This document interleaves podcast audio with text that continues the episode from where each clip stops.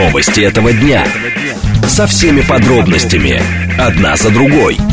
Объективно, кратко, содержательно. Поток. Успеем сказать главное. Программа предназначена для лиц старше 16 лет. 14.07 в столице. Радиостанция «Говорит Москва». У микрофона Евгения Волгина. Всем доброго дня. Мы с вами в программе «Поток». Много тем для вас подготовили. Координаты эфира смски плюс семь девять два пять восемь восемь восемь восемь девять четыре восемь. Телеграмм для ваших сообщений «Говорит Москобот». Смотреть можно в YouTube-канале «Говорит Москва». Стрим там а, уже начался, поэтому, пожалуйста, подключайтесь. Сейчас о движении в городе. В движении. Яндекс рисует нам трехбальные пробки. И все они, кстати, сосредоточились на МКАДе, наверное. Хотя и на трешке тоже есть. По в районе Капотни внешняя сторона стоит, внутренняя и внешняя между Калужским шоссе и трассой Дон. Будьте внимательны, внутренняя сторона между Волоколамкой и Ленинградкой стоит, и подъезд к Ленинградке по внешней стороне тоже затруднен. Третье транспортное кольцо здесь по циферблату, если смотреть внутреннюю и внешнюю стороны, с 9 до 12. А внутренняя сторона в районе метро Тульская стоит, и Садовое кольцо перманентно желтое, но в районе как раз э, где? Наверное, в районе метро Добрынинская, да, здесь придется постоять, но это традиционное затруднение. Слушать. Думать. Знать. Говорит Москва. 94 и 8 FM. Эм. Поток. Новости этого дня. Итак, Путин заверил, что резких движений в сфере валютного контроля не будет. Много заявлений на экономическом форуме сегодня от президента было. Причиной посадки самолета под Новосибирском мог стать отказ гидравлики. Э, гадает, что же там на самом деле произошло. И глава Минэнерго отметил, что рост активности переговоров с КНР по силе Сибири. Будем обсуждать перспективы все-таки реализации проекта вот этого газопровода в Китай. И Минтранс подготовил для пользователей э, самокатов, гироскутеров и других средств индивидуальной мобильности – новых, новый план запретов и ограничений. Поток. Успеем сказать главное – Итак, российские компании должны осознать надежность работы в России, учесть прошлый опыт э, размещения активов за рубежом и не наступать на те же грабли, считает президент России Владимир Путин. Он также заявил, э, что резких движений в сфере валютного контроля не будет. На сегодняшний день уже практически восстановились логистические цепочки поставки товаров. Все, все как бы нормализовалось, но мы видим, это связано и с курсом национальной валюты, в том числе сдержанный возврат. Так, э, я мягко скажу, валютной выручки, желание где-то что-то опять за границей разместить. Мы же это видим и все понимаем. А, нам нужно как-то с бизнесом договориться, они должны понимать и исходить из того, что здесь надежнее работать, поэтому не надо наступать на одни и те же грабли. Я уверен, что меня понимают те, к кому я обращаюсь, сказал президент. Егор Диашов с нами, председатель комиссии по финрынкам Московского городского отделения «Опор России», предприниматель, гендиректор инвестиционной компании «Диалот». А, Егор Михайлович, наверное, добрый вечер уже, да, если вы в Владивостоке? Добрый вечер, да. да. А Москве добрый день. Да, Егор Михайлович, осознают ли компании, вот то, о чем говорит Путин, что выгоднее работать в России? И почему резкие движения были оправданы в прошлом году, например, запрет валютной выручки, а, продажи валютной выручки, но не в этом? Вы знаете, бизнес слышит, понимает, что э, работать нужно... Ой, Егор Михайлович, зафиксируйтесь, пожалуйста, очень плохо ловится. Ага, давайте так попробуем. Алло. Нет, давайте перезвоним еще раз нашему э, спикеру.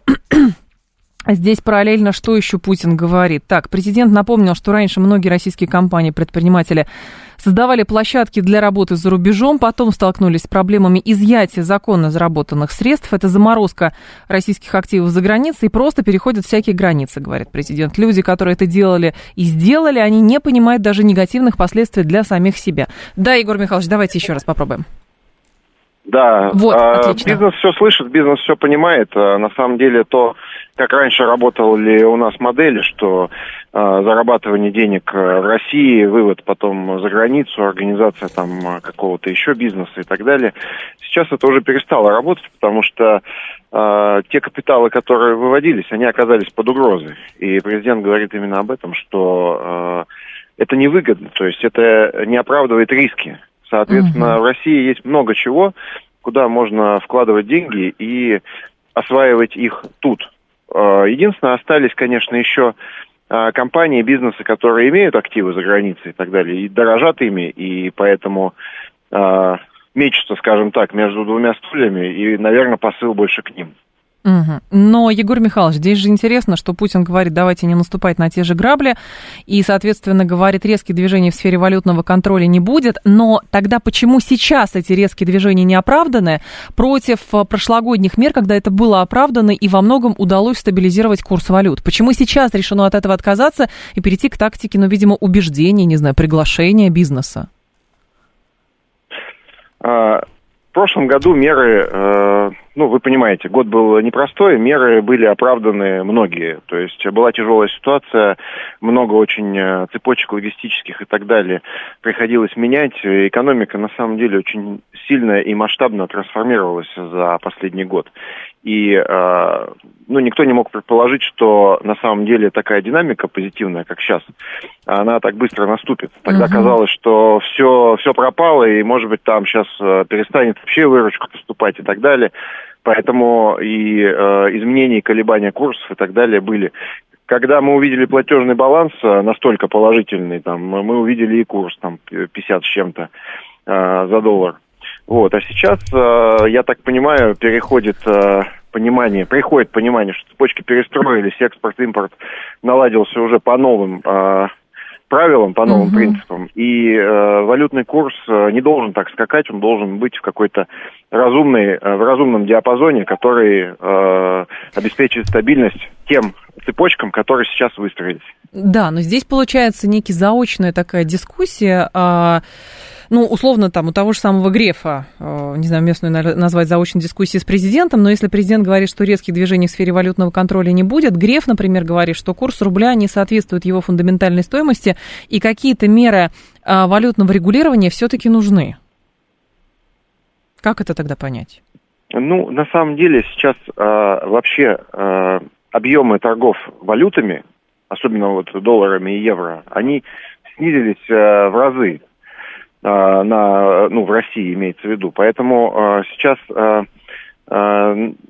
сделки уже там небольшого масштаба, которые раньше бы ни на что не повлияли, они сейчас влияют на курс скажем так. Угу. И э, идет такая мысль, что вообще как бы нужно создавать не бесполезность иностранной валюты, а наоборот ценность рубля надо создавать. Понимаете, и это совершенно другая парадигма. То есть, э, если рубль будет цениться, mm-hmm. на него можно будет что-то покупать, да, его, он будет конвертироваться, он будет э, э, с э, дружественными странами использоваться в расчетах и так далее, то тогда э, вот эта история с э, регулированием курса, она отойдет. Понятно, что какие-то э, колебания можно сглаживать там и так далее. То есть это Центральный банк занимается, и он лучше нас знает, как это делать, чтобы обеспечивать стабильность. Но вот именно а, как бы отойти от регулирования к созданию а, ценности а, нашей валюты и угу. целост, целостности нашей экономики. вот это главный принцип. Я считаю, что это долгосрочно правильно. Долгосрочно правильно. Но тут же еще Греф говорит, что на курс рубля давят спекулянты, меры по борьбе с этим прорабатываются. А какие у нас спекулянты остались? Ну, разве что эти спекулянты, которые, которых все знают. Но никто не называет их спекулянтами, а называет по-другому. Ну, к сожалению, да. Спекулянтов, э, в принципе, всех э, наша финансовая система может увидеть, э, кто какие сделки заключает и... Кто какой капитал и, позволяет выводить и кто кого поддерживает. Ну, это же правда, в общем, все видно, очевидно совершенно. Да, да, да, все можно увидеть. Э, ну, для, как бы, но при этом не хотят идти по пути запрещения. То есть могли бы там обязать там, продавать, продавать деньги, которые на счетах у экспортеров, mm-hmm. еще что-то. Это все уже делали же но по этому пути не пошли. Пошли по пути повышения ключевой ставки. Да, ключевая ставка, она для чего повышена? Что Чтобы кредиты были высок, дороже, при, да. Не, при больше, большей ключевой ставке угу. рубли ценятся больше, потому что рубли можно вложить с большей доходностью, понимаете? То есть это часть как бы этого процесса повышения ценности рубля. Но должны действовать не только э, монетарные методы в виде повышения ключевой ставки, но и экономические, скажем так, э, вот, вот об этом я говорю, понимаете, да? Да, да. Спасибо большое, Егор Михайлович. Вас благодарю. А, Егор Диашов был с нами, глава комиссии по финрынкам Московского городского отделения опор России. Иностранные спекулянты разве не ушли с валютного рынка? А, иностранные спекулянты, говорят, ушли с валютного рынка, но остались другие спекулянты, которых не называют спекулянтами. Но что говорит Греф, что касается валютного регулирования, я никогда не был большим сторонником этого. Любые меры валютного контроля, они легко обходятся, но очевидно, что меры регулирования нужны. Сегодня вне биржевой валютный рынок очень большой сформировался вне нашей юрисдикции. Происходит рублевая утечка, и там происходит вне биржевая торговля. Надо внимательно смотреть, что с этим можно сделать. Мы свои предложения в этой части направили. Моя практика показывает, что административные меры не очень хороши. То есть, видимо, нужно надеяться на чей-то дар убеждения, который убедит э, спекулянтов, убедит бизнес поверить в рубль, вкладываться в российскую экономику, не выводить деньги за границу. Но, правда, курс евро вот в ходе валютных торгов на Мосбирже сегодня опускался ниже 100 рублей впервые с 28 июля. Внимание! Говорит Москва. 94 и 8 FM. Эм. Поток.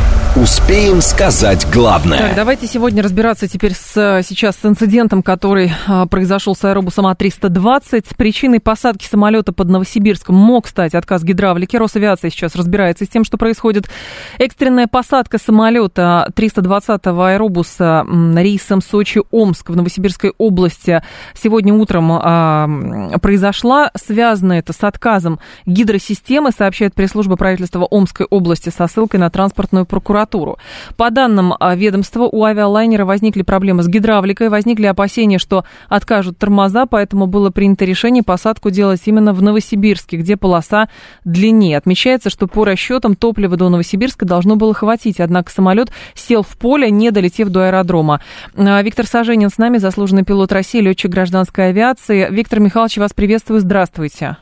А, добрый день. Скажите, пожалуйста, что с вашей точки зрения могло там произойти? Потому что версий сейчас великое множество родилось. Ну да. Ну, по, по моей информации, там, значит, у них э, отказала одна всего лишь гидросистема, зеленая, да. Более того, у этого самолета в ноябре прошлого года был ровно такой же отказ. Вот надо смотреть историю, да, этих отказов. Там э, было нарушено уплотнение э, демпфера рыскания, и через это уплотнение вся гидрожидкость вытекла. У них нечто похожее произошло. Они заходили на посадку и ушли на второй круг. Шасси они выпустили. После уборки шасси, створки э, шасси не закрываются. Они создают дополнительное лобовое сопротивление, вследствие чего увеличился расход топлива. Вот что произошло. Но на самом деле в Омске полоса длинная, 2500, там хватит дважды сесть и остановиться. Поэтому почему было принято решение идти в Новосибирск, мне э, тоже остается на сей момент непонятно. Если mm-hmm. исходить из главного, самолет цел, пассажиры живы, да, то все э, здорово. Ну и на самом деле посадка выполнена достаточно профессионально. Э, вот э, самолет внешний цел, его можно восстановить.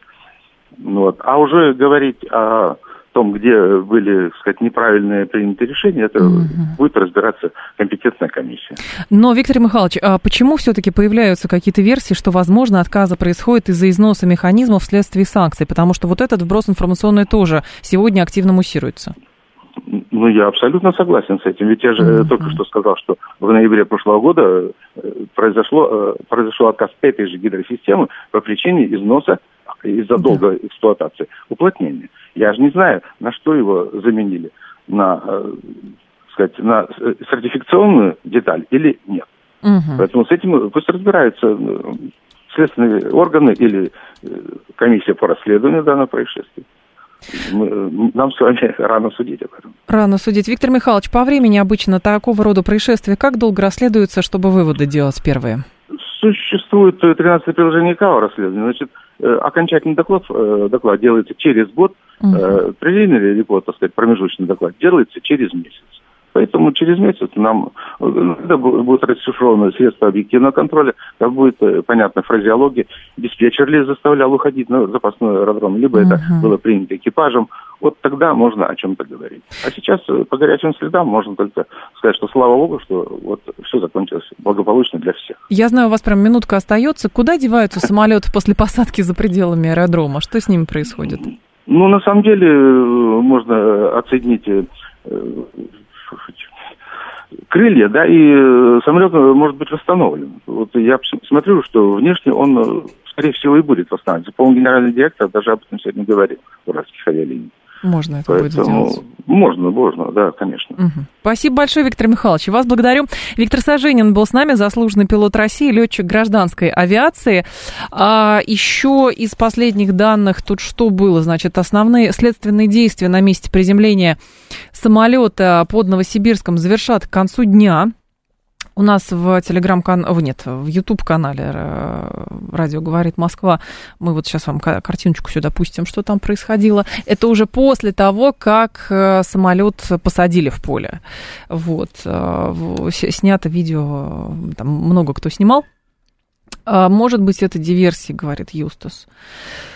Ну, не знаю, версию диверсии, по-моему, не рассматривают, что там диверсия это была или не диверсия. Была успешная посадка лайнера на кукурузное поле, теперь на поле ржи. То есть зерновые нас спасают, говорит Юстас. Ну и экипаж, экипаж опытный тоже спасает. Хотя там тоже многие, как раз э, у нас был сегодня редактор наши звонили другому пилоту, который, летчику, который, в общем, критиковал действия экипажа. Сейчас попробую эту новость найти. 7373948. Кто связан с гражданской авиацией? Товарищи, кто в этом разбирается? Поясните, пожалуйста, все-таки, о чем говорит вот а, сегодняшнее ну, как, наверное, назвать правильно, инцидент скорее, да, то есть, ну, очевидно, совершенно это нештатная ситуация, это происшествие, но там, слава богу, никто не пострадал, самолет э, посадили в поле, и теперь будут расследовать, что произошло. Алло, здрасте. Здравствуйте, Павел. Москва Пожалуйста, Павел, да. Минимальное отношение к авиации, и Арбат более-менее знаю. Да. Честно говоря, вот полностью согласен с предыдущим оратором по угу. поводу, ну, с экспертом по поводу того, то, что произошло, то есть, ну, там тоже достаточно внимательно читал, хотя для меня, в общем-то, имеется очень немаленький вопрос под названием «Кто принимал решение об уходе?». Об уходе, а, в смысле, на, на, в Новосибирск кто принимал? Угу. Да, кто принимал решение на, в Новосибирске, как они могли пролюбить остаток топлива, потому что 320-й, в общем-то, расход топлива в данный конкретный момент пишет на одном из экранов, это неубираемая информация, то есть он пишет, что сейчас этот двигатель расходует столько-то килограммов топлива в час. Литров, наверное. есть, ну, ага. Нет, а в авиации Килограмм. считается именно а, килограмм. прошу прощения, все, молчу. Вот, так. А, соответственно, ты знаешь, и там же прям под ним есть указатель, ну, точнее, указатель, а он тебе пишет, сколько у тебя в тоннах топлива осталось. То есть одно делим на другое, получаем время, время полета и, и считаем, сколько нам нужно, чтобы долететь до, аэроп... ну, до, до, до, до, запасного, до, до, до запасного аэродрома. Просто я пытаюсь опустить э, специфическую терминологию, поэтому uh-huh. иногда заикаюсь. Так. Ну так вот, собственно говоря, у нас, грубо говоря, чинов очень упрощенный час полета, у нас осталось там две тонны, и мы понимаем, что на этот час нам нужно три с половиной. Почему в подобной ситуации они уходили, мне лично до конца непонятно. Ну, то есть много принципе... вопросов остается все-таки о причинах ухода на запасной в Новосибирск, да. да, в тот момент, когда борт уже был фактически на прямой в Омске. Да, и плюс, mm-hmm. опять же, понимаете, грубо говоря так, отказ зеленой гидрохи, хотя здесь я могу врать на гидросистемы, да. это отказ разворота передней стойки. То есть мы проехались по полосе, мы остановились, а вот уже э, рулить по полосе уже не выйдет, она не повернется. Опять же, э, ситуация достаточно типовая, то есть, ну, э, бывает такое, что и борты на заходе на посадку, ну, на посадке размываются, да, то есть мы тормозим, в этот момент покрышка лопнула. Uh-huh. А, ну, это ближайший аналог. Ехать уже, естественно, никуда нельзя. Ну, подъезжают, собственно говоря, выгружают пассажиров, подъезжают тягачи, и с, с этим делом, собственно говоря, ремонтируются. То есть я не вижу ничего сверх такого, но, опять же, у меня пока нет ни метео, ни состояние полосы в этот момент в Омске. Я не смотрел на там, но это ограничения, там, например, могли бы вести какие-то ремонтные работы. Да? Понятно. Так. Вот, и на выходе уже безопасной посадки могло и не получаться. Но, опять же, уход вокруг Омска, опять же, не сто процентов уверен, но, по-моему, было несколько военных аэродромов с длинными полос, там где-то две с половиной, три тысячи метров. Угу. То есть, опять же, возникает совершенно идиотский вопрос, ребята, зачем вы, собственно говоря, уходили? Тем более, вот что там топлива, как говорят, на 46 минут хватало. Да. Ну, 46 Только минут, это маловато, это, говорят.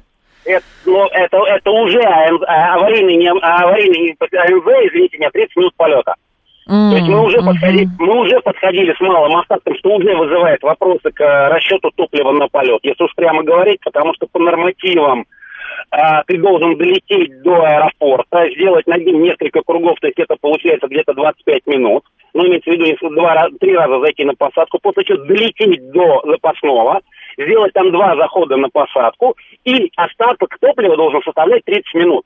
почему у нас в Омске 46 минут остатка топлива, ну, на 46 минут. Да, это вопрос. А, мне тоже не совсем понятно, возникает вопрос именно к расчету по топливу. Нет, понятно, борт полностью загружен, у Airbus очень маленькая, очень маленький а, разница между максимальным посадочным весом и максимальным весом без топлива.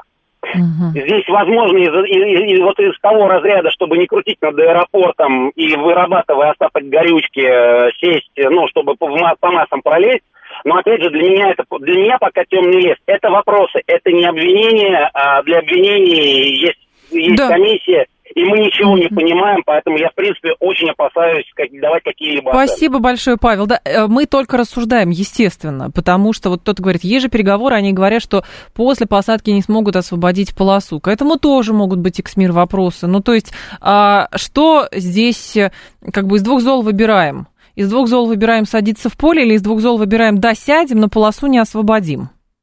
Вот, э, соответственно, ну что, значит, другие самолеты нужно перенаправлять. То есть где риска больше? С другой стороны, понятно, тут уже многие говорят, значит, вот заслуженный пилот, например, значит, сейчас скажу, коллеги мои звонили пилоту Юрию Сытнику, который раскритиковал действия экипажа аэробуса уральских авиалиний. Он говорит, что вообще, в общем, можете на нашем сайте говорит москва.ру почитать, он критикует и в пух и прах фактически разносит э, все действия пилотов. Кто-то говорит, что пилоты герои, но важно понимать, что за каждым, герой, э, за каждым героическим поступком, очевидно, совершенно а, следует э, полоса каких-то ошибочных решений, которые кто-то принимал. И поэтому в конце кто-то проявил героизм и, соответственно, в данном случае посадил самолет, и никто не пострадал. Там 158 человек на автобусе в Омск довезли. Вот о чем речь. А кто и каким образом будет разбирать, а потом собирать серьезный самолет, сделанный за рубежом, если ответственно, то это невозможно, говорит наш слушатель. Еще кто связан с гражданской авиацией, вас послушаем. Здрасте. Алло непонятно, что имеется в виду. 7373948, телефон прямого эфира. Так, из последних новостей что? Значит, 158, э, да, пассажиров, севшего под Новосибирском самолета, выехали в Омск. А, поездом, прошу прощения, их. Пассажир, севшего в поле самолета, рассказал, что экипаж четко давал указания. А он говорит, что в процессе движения бортпроводники обозначили, что будем производить аварийную посадку, разъяснили все необходимые требования. По громкой связи объявили, что необходимо зажать ноги, скрестить руки, зажать голову. Уже после этого почувствовали сильный толчок, произвели посадку. Паники не было, все достойно себя вели. Экипаж борта сделал все необходимое, чтобы жертвы исключить. Я считаю, что они настоящие герои, сказал журналистам мужчина. Он сказал, что вместе с... Да, понятно, откуда летел, это уже не важно. Что здесь еще по этому аэробусу а, есть. Росавиация, да, проводит теперь расследование. А, еще раз скажу, что а, так, транспортная прокуратура Пресс-служба правительства Томской области со ссылкой на транспортную прокуратуру говорит, что причиной посадки самолета под Новосибирском мог стать отказ гидравлики. То есть здесь сразу несколько вопросов. Почему отказала гидравлика? Почему второй раз э, с разницей в год она отказывает? То есть это действительно вопрос износа этой трубки, неправильная починка трубки, санкции повлияли, потому что нет запасных деталей. Почему самолет, если под крылом уже был Омск, почему принял решение развернуться и лететь в Новосибирск, но были еще военные аэродромы под крылом, и, соответственно, в итоге он сел в поле. То есть много-много вопросов, следить будем. Новости продолжим. Новости этого дня. Со всеми подробностями. Одна за другой. Объективно, кратко, содержательно. Поток. Успеем сказать главное. 14.36, столица, радиостанция «Говорит Москва», 94.8, микрофон Евгения Волгина. Мы с вами продолжаем, и несколько ваших сообщений по поводу сегодняшнего летного инцидента в Нов... под Новосибирском, где самолет в поле посадили. Так, Летный инцидент говорит о том, что парк самолетов сильно изношен, говорит Юстус. А может быть и не говорит об этом. Сколько было всегда летных инцидентов, и не всегда они были следствием изношенности самолетов. Иногда это было следствием того, что экипаж какие-то ошибки допустил, или диспетчеры на земле допустили. Вспомните историю, когда на Гудзон посадил летчик э, самолет, сколько лет назад было? Давно было, по-моему, в начале 2000-х. Но там не про износ самолета речь шла, там тоже про что-то другое. Так, э, кто и каким образом будет разбирать, а потом собирать серьезный самолет, 386 говорит, сделанный за рубежом. А, ну, если можно что-то починить, починит. Если нельзя ничего починить, ну, э, будет просто обычный, пойдет на запчасти. Авиационный каннибализм тот самый. Почему нет? А, была успешная посадка лайнера, это опять про кукурузное поле. Санкции не заработали в полную силу, в отличие это так еще первые тревожные звоночки после отказа Европы обслуживать наши аэробусы, говорит Руслан Николаевич. Будет ли это одно с другим связано? Понимаете, то, что сейчас э, одна из версий э, рассматривается такая, что была вот эта износ какой-то трубки, но, понимаете, и до того, как санкции вступали в силу, тоже были проблемы с отказом, с какой-то разгерметизацией или еще чего-то. И это не было следствием того, что самолет плохо, плохо обслужили. Вот, поэтому такую версию тоже сейчас будут прорабатывать. То, что, ну, например, срок эксплуатации какого-то агрегата, какой-то трубки в самолете увеличили вследствие того, что э, в прежние сроки никто не укладывается, потому что деталей нет. И вот она до последнего должна, эта трубка, работать. А может, это будут разбирать, скорее всего. Конспирологи, конспирологии накину, может, полоса в Омске так, понятно, понадобилось для борта из Владивостока, говорит Эксмир. Ну, что-то странно как-то вы говорите, очень странно. У нас же импортозамещение, это наш самолет, говорит Слава. Да, импортозамещение у нас происходит, но импортозамещение в авиации происходит тоже не без э, проблем. То есть в любом случае и хорошо, в конечном итоге хорошо, что все, никто не пострадал, самолет посадили, будут разбираться, почему его посадили там, где посадили, почему не посадили в Омске, почему не посадили в Новосибирске, почему в военные аэродромы тоже не посадили, хотя они там есть.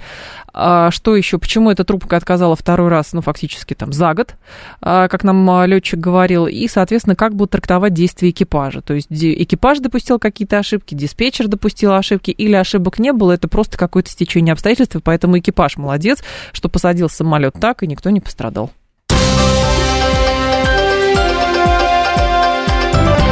Внимание! Говорит Москва. 94 и 8 FM. Эм. Поток. Успеем сказать главное. Глава Минэнерго отметил рост активности переговоров, э, переговоров с Китаем по силе Сибири-2. Российская китайская сторона активизирует переговоры по поставкам газа по магистрали сила Сибири-2, сообщил министр энергетики Николай Шульгинов. Он говорит, что переговоры продолжаем. Проект предусматривает, напомню, поставку в Китай через территорию Монголии до 50 миллиардов кубов.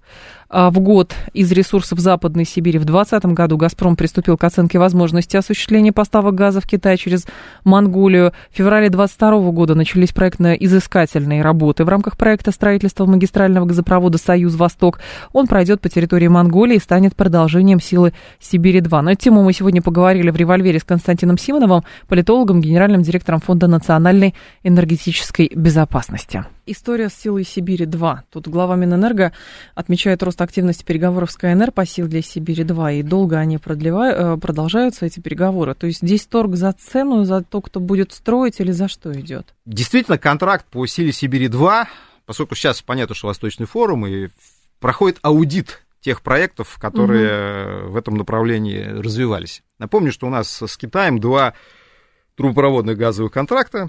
Это «Сила Сибири-1» И это э, дальневосточный маршрут э, на 10 миллиардов кубов. Э, напомню, что сила Сибири должна на полке дать 38 миллиардов. Соответственно, Сила Сибири-2 вообще проект, который рассчитан на 50 миллиардов кубов. Вот, и поэтому, естественно, мы на него большие надежды возлагаем. Угу. Проект этот важный в, во всех смыслах. Понятно, что нас э, активно выталкивают с европейского э, рынка газа, и понятно, что э, нам нужны альтернативы. И на самом деле, как бы на вопрос, а почему мы не думали раньше, на самом деле думали раньше, и я напомню, что контракт по Силе Сибири был подписан в 2014 году, скоро 10 лет. Как? Да, будут, будет этому подписанию. А до этого 10 лет шли переговоры по этому контракту. Вот сейчас то же самое, к сожалению. Ну, так устроен тоже азиатский бизнес, э, долгие э, рассуждения, размышления, переговоры, чаепития и попытка перевесить э, партнера с целью выбивания лучших условий. Ну, я думаю, что очевидно, что Китай, конечно, пытается все-таки э, получить лучшие стартовые условия, осознавая, что этот проект России нужен. Проект этот нужен на самом деле Китаю. Китай, кстати, сейчас берет рекордные объемы газа.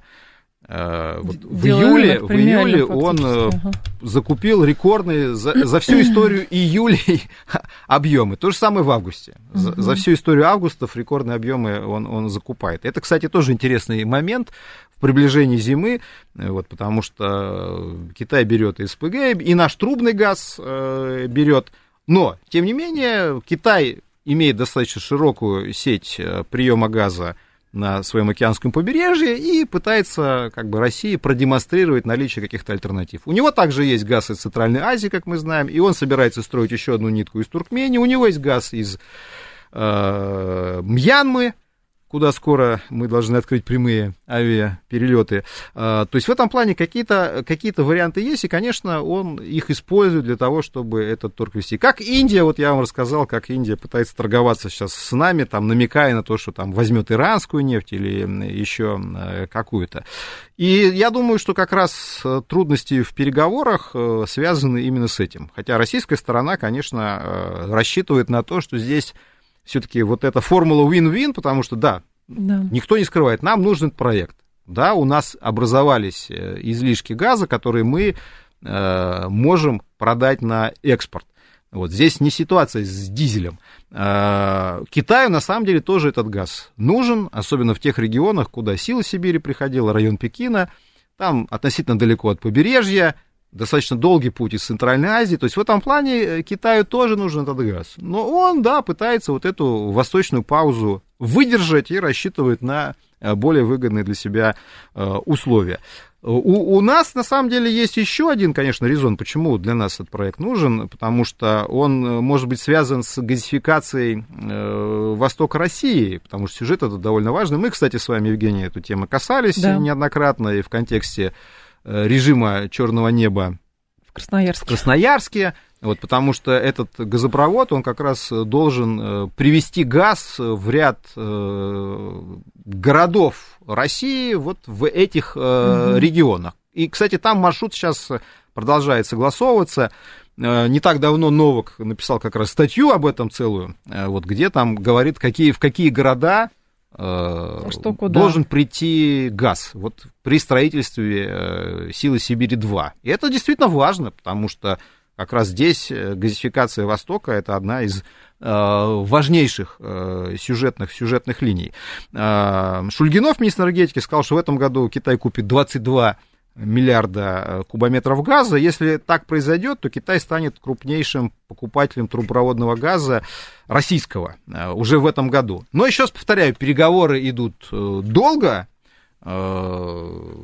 Причины мы обозначили, но все-таки я надеюсь, что здесь рыночная логика восторжествует, и я все-таки считаю, что этот контракт имеет все шансы на то, чтобы быть подписан. Но, видимо, надо Владимиру Владимировичу Путину все-таки съездить еще раз в Пекин и подписать контракт там. В 2014 году именно так и было. Я думаю, что для Китая это важно. Когда Си Цзиньпин приезжал сюда, для меня, кстати, это был тоже один из аргументов, что, может быть, он не захочет в Москве его подписывать. Но если это нужно, если для них это принципиально, я думаю, что э, Владимир Путин совершит визит в Пекин, и там контракт, надеюсь, будет подписан. Это Константин Симонов, политолог, генеральный директор Фонда национальной энергетической безопасности. Фрагмент э, нашей с ним беседы в программе «Револьвер», который выходит по, в, по будням в 10.00. Так, а что из э, заявлений по поводу газового хозяйства прозвучали на экономическом форуме на Дальнем Востоке? Путин говорит, что газопроводы «Сила Сибири», Сахалин, Хабаровск, Владивосток объединят. А, так, в наших планах связать между собой газопроводы «Сила Сибири» и Сахалин, Хабаровск, Владивосток, затем включить их в единую систему газоснабжения страны, то есть решить, по сути, не побоюсь этого слова, историческую для нашей страны глобальную задачу – интегрировать в одно целое газотранспортные системы Запада и Востока Российской Федерации. Говорит Москва. Поток. Минтранс тем временем подготовил для пользователей а, средств индивидуальной мобильности, то есть это самокаты, моноколеса, гироскутеры. Что еще есть? Что нового придумали? Подскажите мне, пожалуйста, я не знаю, не успеваю за модой. Так вот, подготовили новый план запретов и ограничений. Юридический статус владельцев электросамокатов средств индивидуальной мобильности будет мало отличаться от статуса автовладельцев, следует из проекта дорожной карты Минтранса. Граждан обяжут регистрировать свои СИМы а, в федеральном федеральном реестре, останавливаться по требованию ГИБДД, проходить медицинское освидетельствование на состояние опьянения и соблюдать жесткий регламент в случае ДТП. Помимо прочего, вводится мало пока понятная система идентификации владельцев или водителей СИМ. Минтранс сообщил, в ведомстве направили на согласование федеральные органы исполнительной власти дорожную карту вот с этими мероприятиями. Равиль Ахмеджанов с нами, руководитель юридического отдела Общества защиты прав автомобилистов. Равиль э, Хамятович, здравствуйте. Добрый день. Скажите, пожалуйста, насколько это быстро реализуемые меры? То есть выглядит довольно радикально. И что это даст? Меры необходимые, достаточно радикальные. Ну, что это даст? Необходимо будет выяснить, э, какие у нас силы существуют для того, чтобы знать, кто, куда, когда, на каком фильме едет и где он находится. И необходимо будет принять какие-то меры в ряде случаев это нормативное регулирование, в каких-то случаях это организационные моменты. Угу. И в результате, по идее, у нас э, должны быть в любой момент времени сведения о том, кто где находится, с какой скоростью едет. И в том случае, если окажется, что возникло какое-то столкновение с каким-то тимом, соответственно, кто за это должен нести какую-то ответственность. Раиль Хамедович, но э, многое, э, скажем так, те, кто продвигает идею вот этих средств индивидуальной мобильности, как раз говорят, ну хорошо, ну номера мы повесим, ну даже будет какой-то реестр, но есть сознательные граждане, а есть несознательные граждане. И вот он, не дай бог, сбил кого-то, ну и уехал дальше, а потом его максимум с камерами можно искать. Плюс непонятно, где он находится. Он на тротуаре должен ехать тогда, если будет весь идентифицированный, или он должен быть на проезжей части, потому что там есть колеса, и он движется быстрее скоростью пешеходного потока? На сегодня часть вопросов уже урегулирована, угу. правила дорожного движения. То есть в основном все мы должны ездить по тротуару. Ну, разумеется, в отсутствие сделать пешеходную дорогу. Так. А, в результате у нас получается, что средство индивидуальной мобильности должно двигаться со скоростью не больше 25 км в час, и весить оно должно не, не более 35 килограммов. Это одно. А, другое дело, что у нас э, не нормируется движение пешеходов. Э, регулярно можно наблюдать такую картину, что три человека идут шеренгой по тротуару. Да. Нормальное явление, и, в общем-то, никто не заставляет их строить. Так для этого и делали широкие тротуары, чтобы люди шли шеренгой. Совершенно верно, совершенно верно. И люди резко двигаются прямо. Регулярно оказывается, что они двигаются зигзагами, там оступился, что-то еще uh-huh, и вот к такому человеку сзади подъезжает средство индивидуальной мобильности, движущееся со скоростью около 25 км в час. Это достаточно быстро. Бегущий Конечно. человек, э, ну, передвигается со скоростью, предположим, там 15 км в час. Угу. Уже необходимо каким-то образом как-то реагировать на то, что кто-то куда-то перемещается. И вот э, такие случаи, они на настоящий момент не урегулированы, непонятно как их урегулировать. Э, на самом деле у нас э, можно говорить о том, что если идет такая куча людей, то необходимо спешиться и объезжать вот эту вот шеренгу, грубо говоря. Ну да. Но Если это вряд ли будет реализовано, честно да, говоря. Да, да, да. Это нужно долго, упорно соображать, как же, сколько лет нам потребуется для того, чтобы людям э, в сознании, в подкорку каким-то образом внушить то, как они должны двигаться. Так. На сегодняшний день у государства есть только лишь э, метод кнута и пряника, то есть э, вам будет удобно, если вы будете соблюдать правила дорожного движения, если будете нарушать, мы будем вас наказывать. Угу. И в настоящий момент мы имеем эффект Супермена. Существует какой-то неопознанный объект, который движется то по тротуару, то по проезжей части, то поперек да, проезжей части, то по встречке и так далее. И вот на сегодняшний день э, необходимо сделать так, чтобы мы знали, кто куда как едет. То uh-huh. есть э, уже сейчас на арендных самокатах мы можем наблюдать какие-то там э, свои доморощенные регистрационные знаки, э, ведомственные, конечно же. Угу. Минпромторг соображает, как сделать так, чтобы средства индивидуальной мобильности были опознаваемы по тем критериям, которые указаны в правилах дорожного движения, то есть скорость не более 25 км в час, вес не больше 35 килограммов. И пока что, в общем-то, все это в организационной стадии. То есть э, до сих пор есть те темы, которые были приобретены где-то там 10 лет назад. Uh-huh. А те, которые были переделаны где-нибудь там два года назад, установлено какое-то хорошее программное обеспечение, что-нибудь еще сделано, и вот, пожалуйста, чудесная машина может гонять со скоростью 90 км в час. Так. По факту, мы видим сейчас бурную смесь э, вот этих вот неопознанных объектов, э, очень похожие какие-то самокаты, один из которых под, подпадает под критерии мотоцикла, другие, в общем-то, под что-то развлекательное, того, что спортивный инвентарь. И все это движется в броунтовском движении. Большое спасибо, что сейчас у нас пока что еще не такое уж и большое количество ДТП с участием таких транспортных средств. Не все регистрируется, вот я думаю, Равиль Хамидович. То есть, не то, э, чтобы да. регистрируется, не то, чтобы регистрируется. А регистрация – это лишняя головная боль для ГИБДД. ГИБДД долго и упорно будет отрицать необходимость регистрации, необходимость э, внесения, будет утверждаться необходимость внесения в закон о безопасности дорожного движения, закон о государственной регистрации транспортных uh-huh. средств. То есть э, формализм здесь у нас будет очень долго преобладать над рационализмом. Понятно. Но... И пока что да. все это необходимо решить и желательно решить в кратчайшие сроки. Я думаю, что реально это может быть решено в течение пяти, может быть даже десяти лет. А так пока что у нас э, будет очень много необычных ситуаций, которые будут рождать множество различных решений. И я думаю, что э, можно надеяться на какие-то разъяснения Верховного суда Российской Федерации.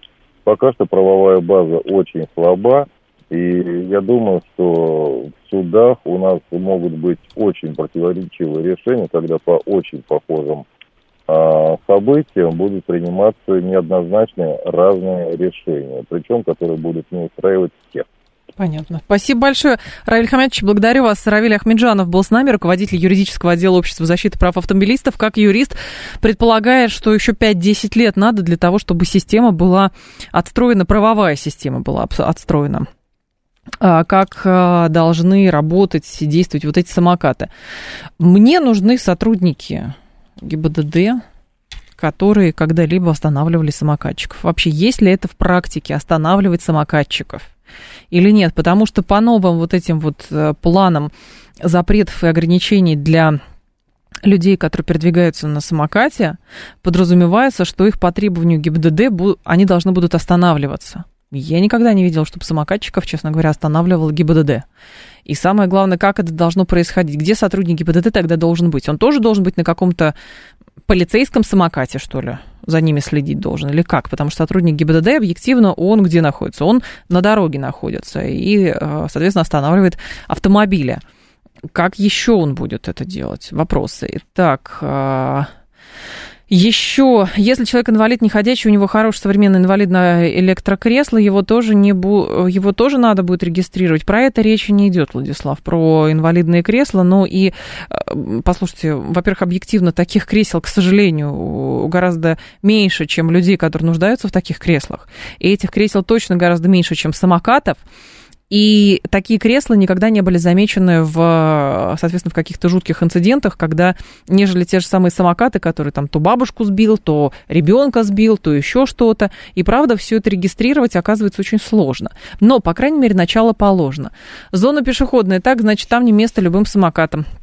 572. Ну, видите как, получается, что на самокатах можно на там, где пешеходы, но при этом с большими оговорками. Но во-первых, объективно, не все велосипедисты и самокатчики знают, что нужно спешиваться на пешеходных переходах.